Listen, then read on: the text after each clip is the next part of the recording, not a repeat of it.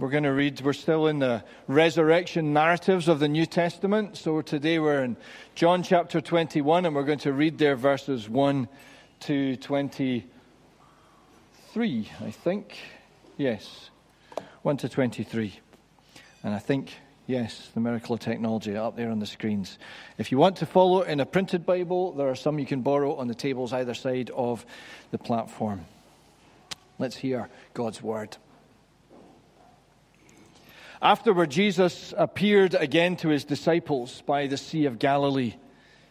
It happened this way Simon Peter, Thomas, also known as Didymus, which means twin, Nathanael from Cana in Galilee, the sons of Zebedee, and two other disciples were together. I'm going out to fish, Simon Peter told them. And they said, We'll go with you. So they went out and got into the boat, but that night they caught nothing. Early in the morning, Jesus stood on the shore, but the disciples did not realize that it was Jesus. He called out to them, Friends, haven't you any fish? No, they answered. He said, Throw your net on the right side of the boat and you will find some. When they did, they were unable to haul the net in because of the large number of fish. Then the disciple whom Jesus loved said to Peter, It is the Lord. As soon as Simon Peter heard him say, It is the Lord, he wrapped his outer garment around him, for he had taken it off, and jumped into the water. The other disciples followed in the boat, towing the net full of fish, for they were not far from shore, about a hundred yards. When they landed, they saw a fire of burning coals there with fish on it and some bread. Jesus said to them, Bring some of the fish you have just caught. So Simon Peter climbed back into the boat and dragged the net ashore. It was full of large fish, 153. But even with so many, the net was not torn. Jesus said to them, Come and have breakfast. None of the disciples dared ask him, Who are you? They knew it was the Lord. Jesus came, took the bread, and gave it to them, and did the same with the fish. This was now the third time Jesus appeared to his disciples after he was raised from the dead. When they had finished eating, Jesus said to Simon Peter, Simon, son of John, do you love me more than these? Yes, Lord, he said. You know that I love you. Jesus said, Feed my lambs. Again, Jesus said, Simon, son of John, do you love me? He answered, Yes, Lord, you, you know that I love you. Jesus said, Take care of my sheep. The third time he said to him, Simon, son of John, do you love me? Peter was hurt because Jesus asked him the third time, Do you love me? He said, Lord, you know all things. You know that I love you. Jesus said, Feed my sheep. Very truly, I tell you, when you were younger, you dressed yourself and went where you wanted, but when you are old, you will stretch out your hands, and someone else will dress you and lead you where you do not want to go. Jesus said this to indicate the kind of death by which Peter would glorify God. Then he said to him, Follow me. Peter turned and saw that the disciple whom Jesus loved was following them. This was the one who had leaned back against Jesus at the supper and had said, Lord, who is going to betray you? When Peter saw him, he asked, Lord, what about him? Jesus answered, If I want him to remain alive until I return, what is that to you? You must follow me. Because of this, the rumor spread among the believers that this disciple would not die. But Jesus did not say that he would not die. He only said, If I want him to remain alive until I return, what is that to you? Amen. May God bless the reading of his word to us. And so, according to John, this third resurrection appearance, of course, Luke tells us about the Emmaus Road, which we looked at last week. Matthew tells us about Jesus taking them out to the mountain. And so we kind of have to hold all the Gospels together to get the, the, the, the full set, so to speak. But in terms of John's interest, this was number three. The first time, of course, was the evening on the first day of the week, where they were all gathered there for fear of the Jews with the doors locked, and Jesus came and appeared amongst them and proved to them that he was alive. And, and Thomas wasn't there and refused to believe that Jesus had been there. And we've not looked at it this year, but in past years, just reflected on the, the dynamics of what that week must have been like for those disciples in his relationship with Thomas. Certain on the one hand, that they would not surely all conspire to, to play some cruel and wicked joke on him. But on the other hand, no doubt confused and bewildered as to why Jesus would choose a point when he, Thomas, was not present to reveal himself to everybody else. A week's a long time. And so here now it's the third time, and some of them are back in Galilee. It tells us quite clearly it wasn't all of them. And it tells us exactly which ones were there. We have a list of names, although only five of the seven are named Simon Peter, Thomas the twin. I'm always curious about the fact was Thomas's twin was he a believer as well? Why did Thomas get called to be a disciple and not his twin? I, I say that as a twin in defense of twins. But I also say that quite glad that, you know, Jesus didn't just lump them together, which is what people usually do with twins. Nathanael from Cana in Galilee. I love the little details sometimes. I never actually picked up that Nathanael was from the place where Jesus performed his first miracle, and that actually Cana in Galilee was quite close to Nazareth. So it's not at all inconceivable that of all the places someone might turn their nose up at, it would be the next town along the road. Because it was Nathanael that said on learning that Jesus was from Nazareth. Nazareth? Can anything good come from there? Which you understand if you've got a small town 10 or 5 miles down the road that is worse than you. Because every small town has a town to look down on, right? Every community has someone on them that they can look down on. There's somewhere slightly better than you, and there's somewhere slightly worse than you. We're told that the sons of Zebedee were there, so James and John. So Peter, James, and John, this triumvirate, the three friends that were Jesus' closest disciples. And then two other unnamed disciples. I've been conjecturing who the other two might be. And just leading me into asking, why are they here? Luke tells us that Jesus told them to stay in Jerusalem until you've received the gift which my Father is going to send you. What are they doing in Galilee?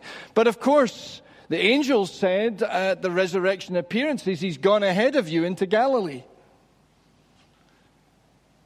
Mysteries, lots of mysteries around the resurrection narratives. And I wonder if the two others might, and this is just my theory, I have absolutely zero evidence for this statement whatsoever, but I wonder if the other two might have been Philip and Andrew. Because Philip and Simon Peter, well, Simon Peter and Andrew were brothers and they came from Bethsaida. So did Philip. Bethsaida was probably a fishing town. And so, if this was a fishing mission, if this was a lad's fishing trip to provide for their families in the interim because they didn't know what was next, then it might make sense if Andrew, Simon Peter's brother and perhaps co owner of the boat and the business, had gone back to Galilee with him to try and set some affairs in order. Who knows? And if Philip came from Bethsaida as long as as well as Peter and Andrew, then perhaps there was a you know, they'd been at school together. It was that kind of thing. I don't know. I could be entirely wrong. It might have been Simon the Zealot and Matthew, for all I know. We're frustratingly told so little about the fact then that they were there and that only seven of the eleven were there.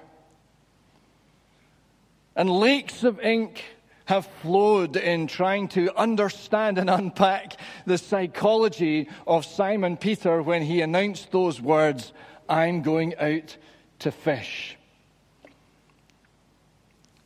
Some recognize in it the weary defeat of a man who's given up on himself because of his failure, a man who no longer sees himself as a leader, a man who no longer sees himself as uh, fit to be the one on whom Jesus would build his church.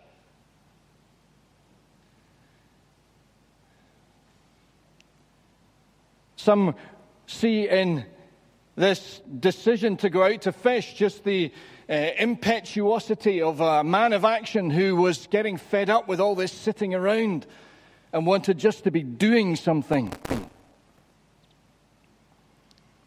And maybe there was just a purely pragmatic aspect to it. Peter, we know, was married, he had a mother in law. They had wives and families and people to support. The ministry of Jesus had been funded out of the givings of, of, uh, of, of the community. All we really know is that Luke chapter 8 tells us that there were some women with rich, some rich women with, with uh, good connections who funded the ministry.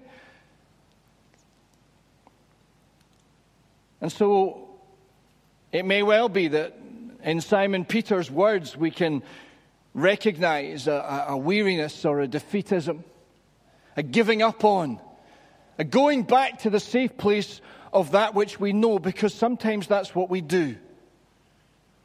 You know, sometimes we may have had a experienced a calling up into something or a promise to move forward into something. We've got a, a vision of what it means to respond to a calling to serve Jesus. But then perhaps somewhere along the way we've, we've settled. Or perhaps lost the certainty or the conviction and retreated to that which we know. Because the temptation of the life that we knew or, or know before can sometimes be overwhelming. You know, Jesus calls us up and out and on. He calls us to take the risk of believing in Him and following Him. He calls us in 2018 in Glasgow or wherever you're from to put your life into the hands of an unseen Jesus whom you've never met in the flesh. He calls you to entrust the direction of your life, your decisions, your finances, perhaps even your mission or your ministry or your work or your calling. He invites you to entrust all of that to Him.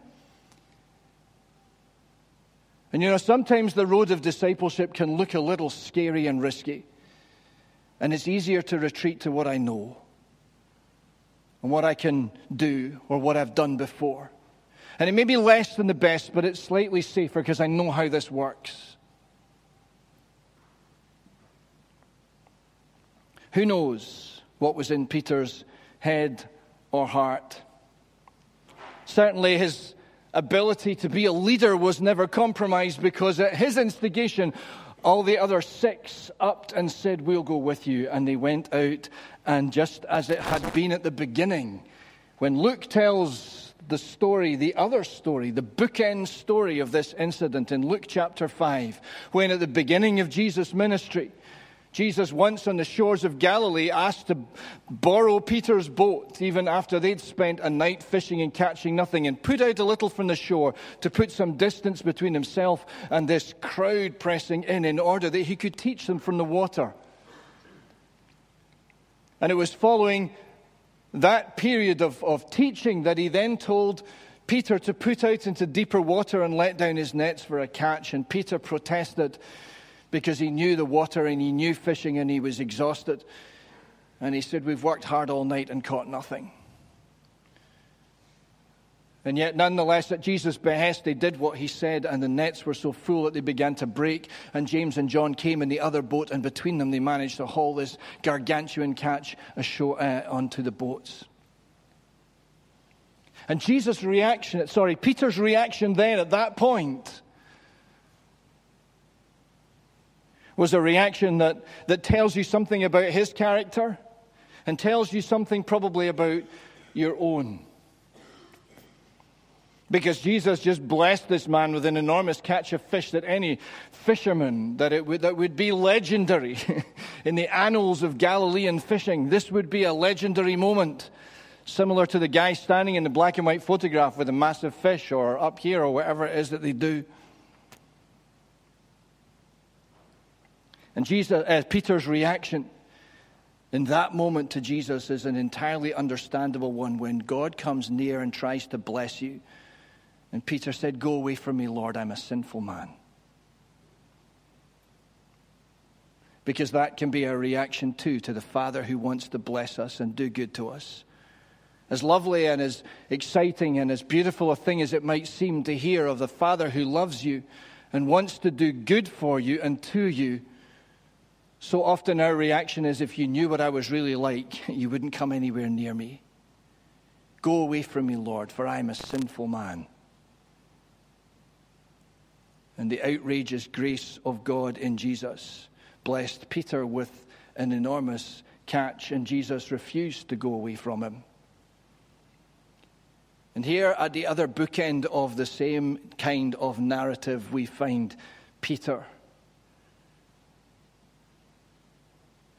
who we understand has a little unfinished business and every reason all over again why he might want to say to the Lord, Go away from me, for I'm a sinful man.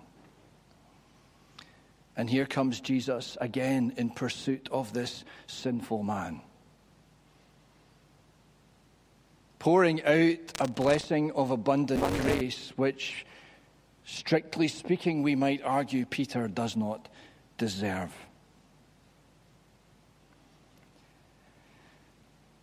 So I don't know. I honestly don't know, and I defy anyone else to say that they know with certainty whether going fishing was sinful or not. Was it just expedient and pragmatic because there were hungry mouths to feed? Was it just the holding pattern until they got their next set of instructions? Or can we genuinely hear the seeds of self loathing or defeat or a backward step to a safe and familiar life, even if it wasn't what they'd been called away from?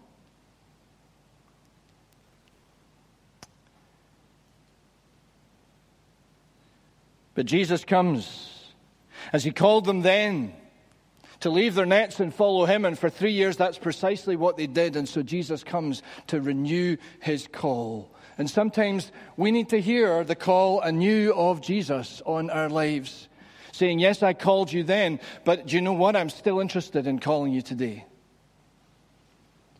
Because there may be all sorts of reasons and arguments that we can put up that say to the Lord, Well, here's why.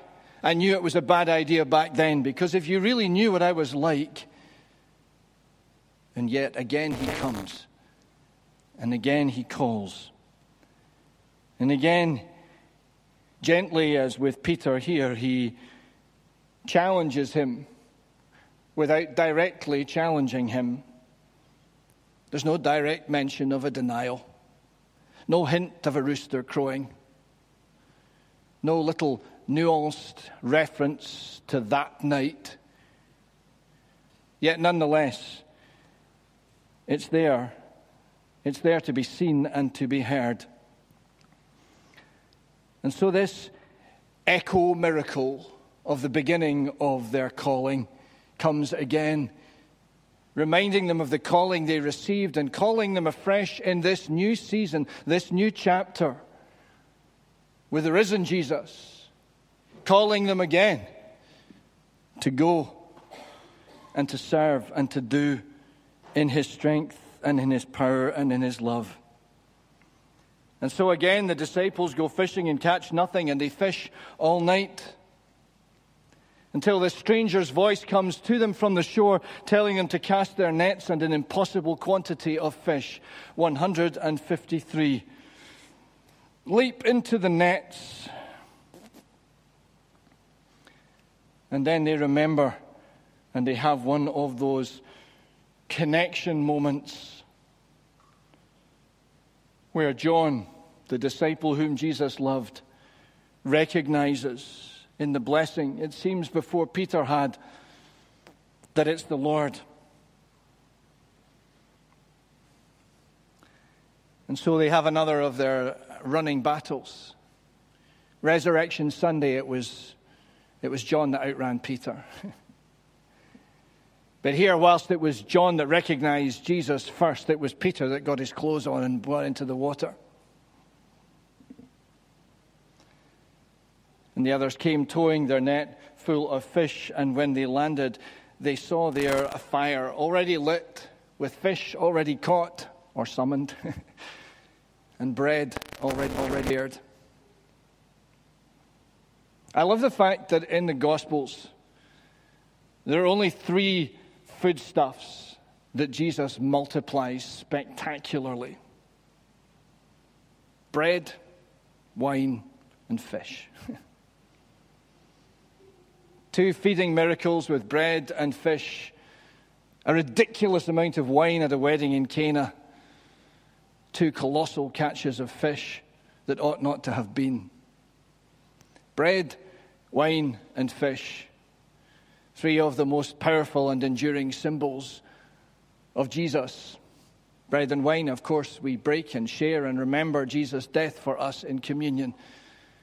And from the earliest years, the fish became the symbol of the Christian. Ichthus. Ichthus. Jesus Christus Theou huios soter. Yes, which means Jesus Christ, Son of God, Savior. There are people with brains in front of me. I have to make sure I get it right. Jesus Christ, Son of God, Savior, the acronym for a Greek word for a fish. And so Jesus, again, speaking in signs and symbols, with an abundance of fish and bread already prepared, has prepared something simple like a fellowship meal He'd eaten fish in their presence, of course, in that upper room on the first of his appearances. But this is the first meal they shared since that upper room, when it was lamb, not fish, that was on the menu at the Passover meal. I wonder what the sign reminded them of. If it was pragmatism that had driven them out to fish, did they need a reminder that Jesus can meet all of your needs. If it was the concern to do the right thing by their families and make sure that the business would be ticking over, perhaps with apprentices and others in their absence, was it just them behaving responsibly and Jesus' reminder to them that He was more than able to provide for their needs and the needs of those He had called them from? Was this a reminder of that time when Jesus had called them to leave their nets behind and follow him. And that he'd called them out of something in order to enter into something. And you may not, and I suspect none of you, maybe one, will be fishermen and have boats and nets to be called from, but it really doesn't matter. Because when we say or said yes to Jesus, he called us out of something or out of things, called us out of ways of living or behaving, reacting or responding.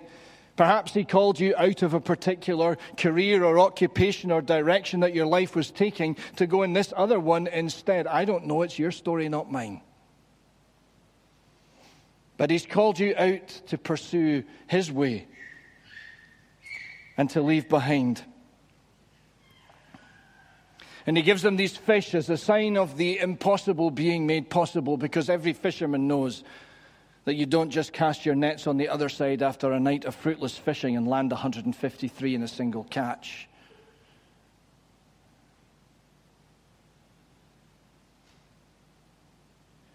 And did he make the connection between that time at the beginning when he had called them into this three year ministry? And did they realize that this was now the cusp of their new calling? The transition from disciple to apostle, from pupil to sent one. And did this miracle help them to recognize and identify Jesus? Not because they could see or recognize him visually or facially. What I find fascinating is that John had no problem from the distance of a boat hearing the voice of the Lord and saying emphatically, It is the Lord. And yet, as they sat round the campfire in close proximity with Jesus eating, none of them dared ask him, Who are you? Doesn't that seem a little strange to you? I would have thought the other way around. The stranger on the shore from a distance in the morning would be less evident The one with whom you're up close and personal around a campfire is surely the one that you recognize. And so the resurrection Jesus looked different. They knew it was him, but he didn't look the same. In the same way as the man that met the two disciples on the Emmaus Road was unrecognizable mysteriously. In the same way as Jesus, transfigured on the mountain, did not look like the Jesus that they had ate, drank, and slept with in three years of ministry.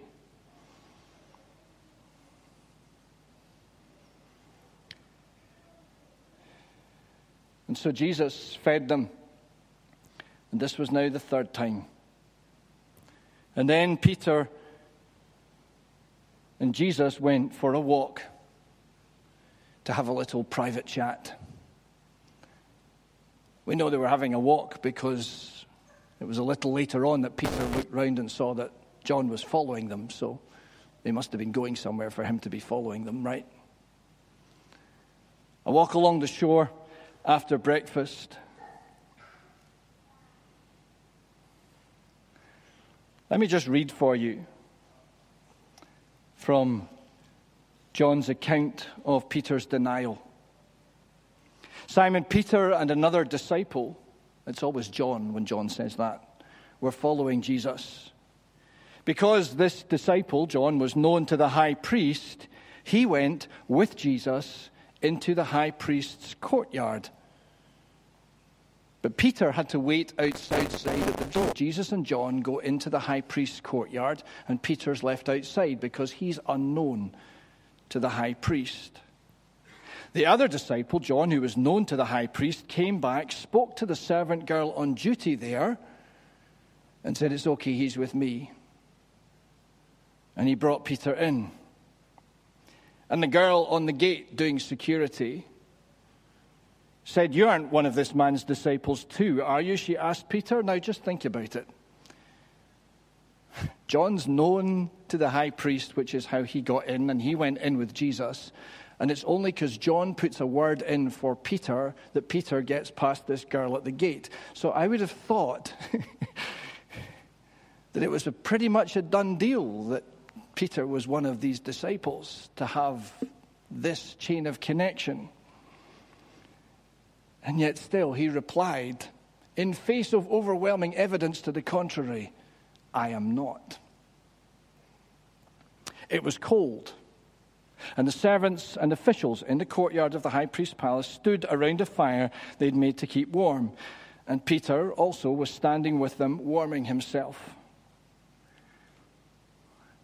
And then a little later on, it says, Meanwhile, Simon Peter was still standing there warming himself. So they asked him, These are the servants and the officials, You aren't one of his disciples, too, are you? He denied it, saying, I am not. One of the high priest's servants, a relative of Malchus, the man whose ear Peter had cut off, challenged him. Didn't I see you with him in the garden? Again, Peter denied it.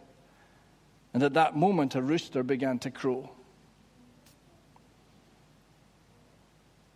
So, in the face of overwhelming evidence to the contrary, and in the presence of people who all knew one another, and where Peter and John were the unknown figures, Peter denied Jesus. Wasn't a random crowd. This was a group of people where there were a few outsiders there. And so there was clearly a climate of considerable fear and oppression for Peter in, in a futile gesture to attempt to deny knowing Jesus. So it was a spectacular failure loss of nerve and loss of confidence. For Peter, who had said, Even if all the others leave you, I never will. And so we come to this reinstatement where Jesus, who knows and understands the difference between what we say and profess within these walls when we sing songs and pray prayers and sometimes recite the Apostles' Creed And sometimes we stand at the front and make pledges and vows and promises, and then we go out and we have to see the extent to which our words out there and our work out there and our living out there matches up to the words we've said with boldness and confidence in the safety of the Christian community and within these walls. And every one of us fails at some point or at some level. So don't be harsh on Peter. Because we've also stood in that crowd where it's been obvious, or perhaps where it should have been more obvious, and yet somehow still have denied them. One of the most galling moments that stands out in my life was when I, as a backslidden Christian, was challenged by a friend who was not a Christian at all. And we ended up having a discussion about faith and religion and all sorts. And I was rather punily and rather pathetically trying to defend my core Christian convictions, even though there was nothing about my life or lifestyle that was backing it up at that time. And Richard, my friend, turned on me and said, I don't know how you can say you believe what you believe and live the way you do. Stopped talking at that point.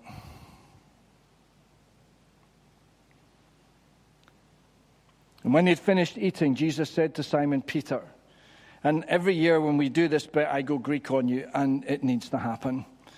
Different people take different points of view, but I am resolved on this matter that the words matter.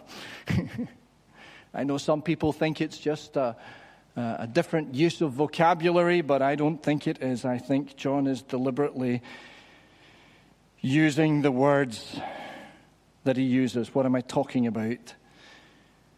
Okay, Jesus says to Simon Peter, Simon, son of John, do you love me more than these? And he uses a Greek word, agapao. And the Greek word agapao means uh, to love with your will and your intent, to pledge your lot and your all, to say, as Peter had already said, I will be with you always. I will not desert you, though the others will. It's a bold statement of loving devotion. It's a noble love. And Peter answering says, Yes, Lord, you know that I love you. And he uses another word for love, which is the Greek word phileo, which is a word of affection and connection and relationship. Phileo is the word that binds people together, not in noble gestures, but just in human relationship and affectionate connection. And so Jesus says, Do you love me with this high and true and noble love? And Peter says, I love you with the, the affection of a good friend, a close brother. Again, Jesus said, Simon, son of John, do you love me? Agapais me. Do you love me? And again, the second time he answered, Yes, Lord, you know that I love you. And he uses the word for affection. And the third time, Jesus said to him, Simon, son of John, do you love me? And this third time, Jesus says, Phileis me. Do you hold me in affection? He takes Peter's word and uses it back on him. It's as if Jesus gives up on trying to get Peter to make again this bold de- declaration that he had made once before and so spectacularly failed to follow through. And so Jesus meets him where he is because that's what Jesus does.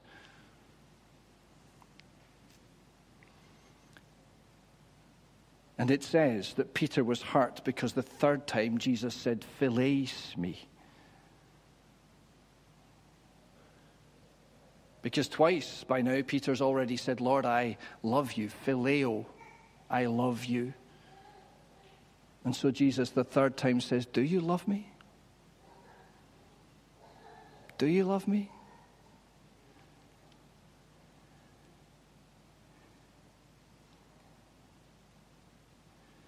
I suppose I could just stop there and leave you with those questions and invite you to imagine while I would retreat to my chair and imagine Jesus looking me in the eye and saying, Alistair, do you love me more than these?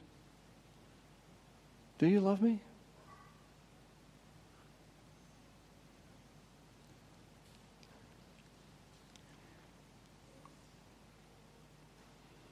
It said, Do you love me more than these, by the way? And the word allows for more than these, allows for at least three possibilities. And those three possibilities are where Jesus is saying, Peter, do you love me more than these others love me? Because once you said you did, you would. Even if all else desert you, I never will. Do you love me more than these others do? It can just as equally mean, do you love me more than these boats and nets and fish and family and village communities? Do you love me more than these that you've come back to? Do you love me more than these to honor and follow the call I have upon your life? Or have you just come back because you actually love these things more?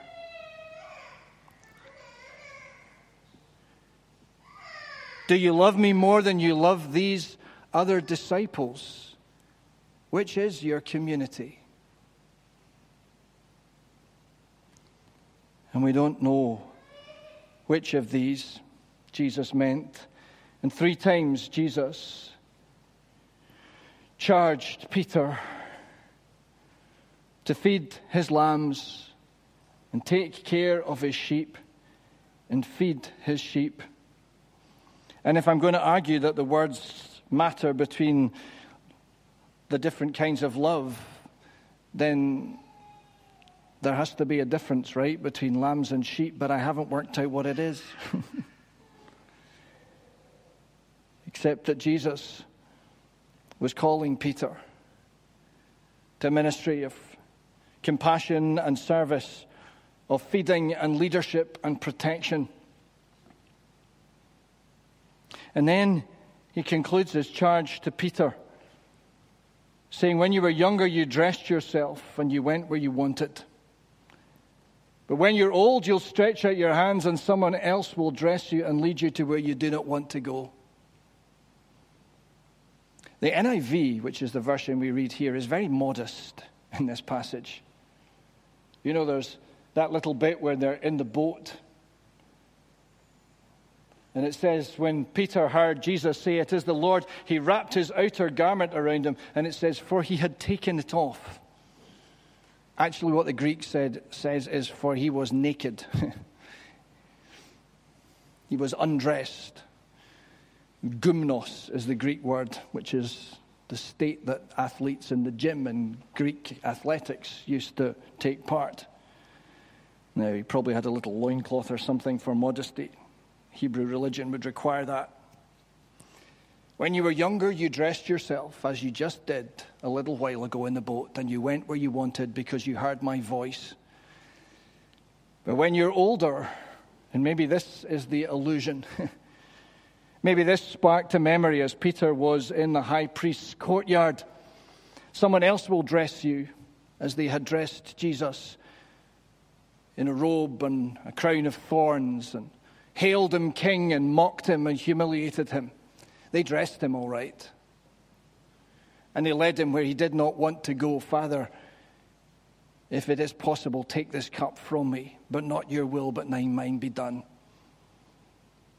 And so, just as Peter had known the freedom to dress himself in a boat and leap out of it in pursuit of his Lord and declare again his love for Jesus, Jesus warned him again of the cost of saying yes.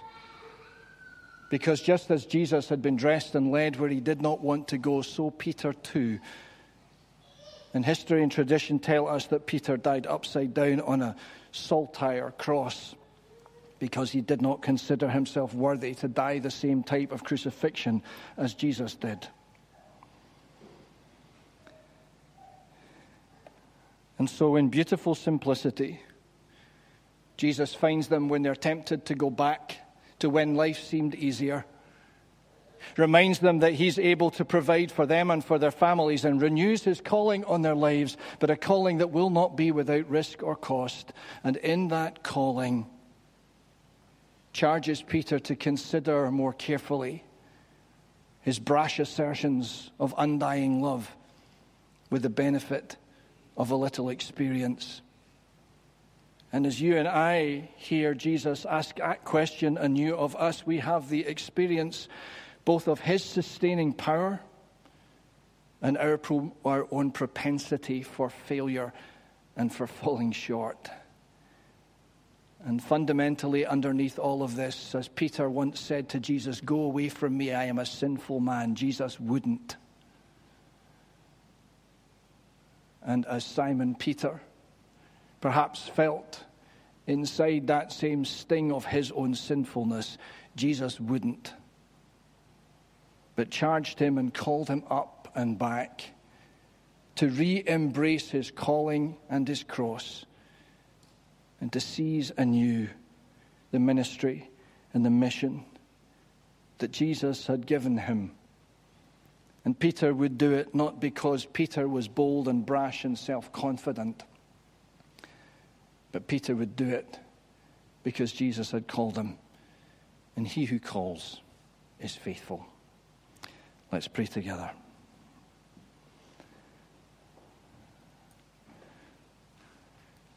Lord, we sincerely thank you for Simon Peter. We thank you for his raw honesty, for the recognizable mix of bold determination and self confidence with the reality of crushing failure.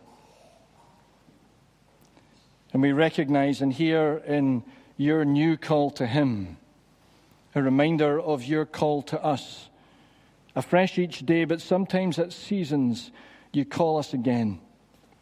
Call us back to our first calling and call us into its next chapter and expression and ask us if we love you and what that means.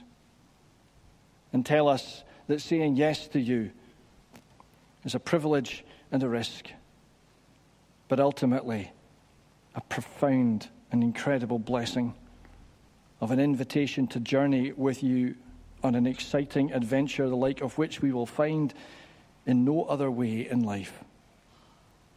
So we thank you for your calling, and we pray that you help us as we measure our response to you, not just to make bold statements within these walls, but to walk them out on the other side of the doors. In the name of Jesus, we pray. Amen.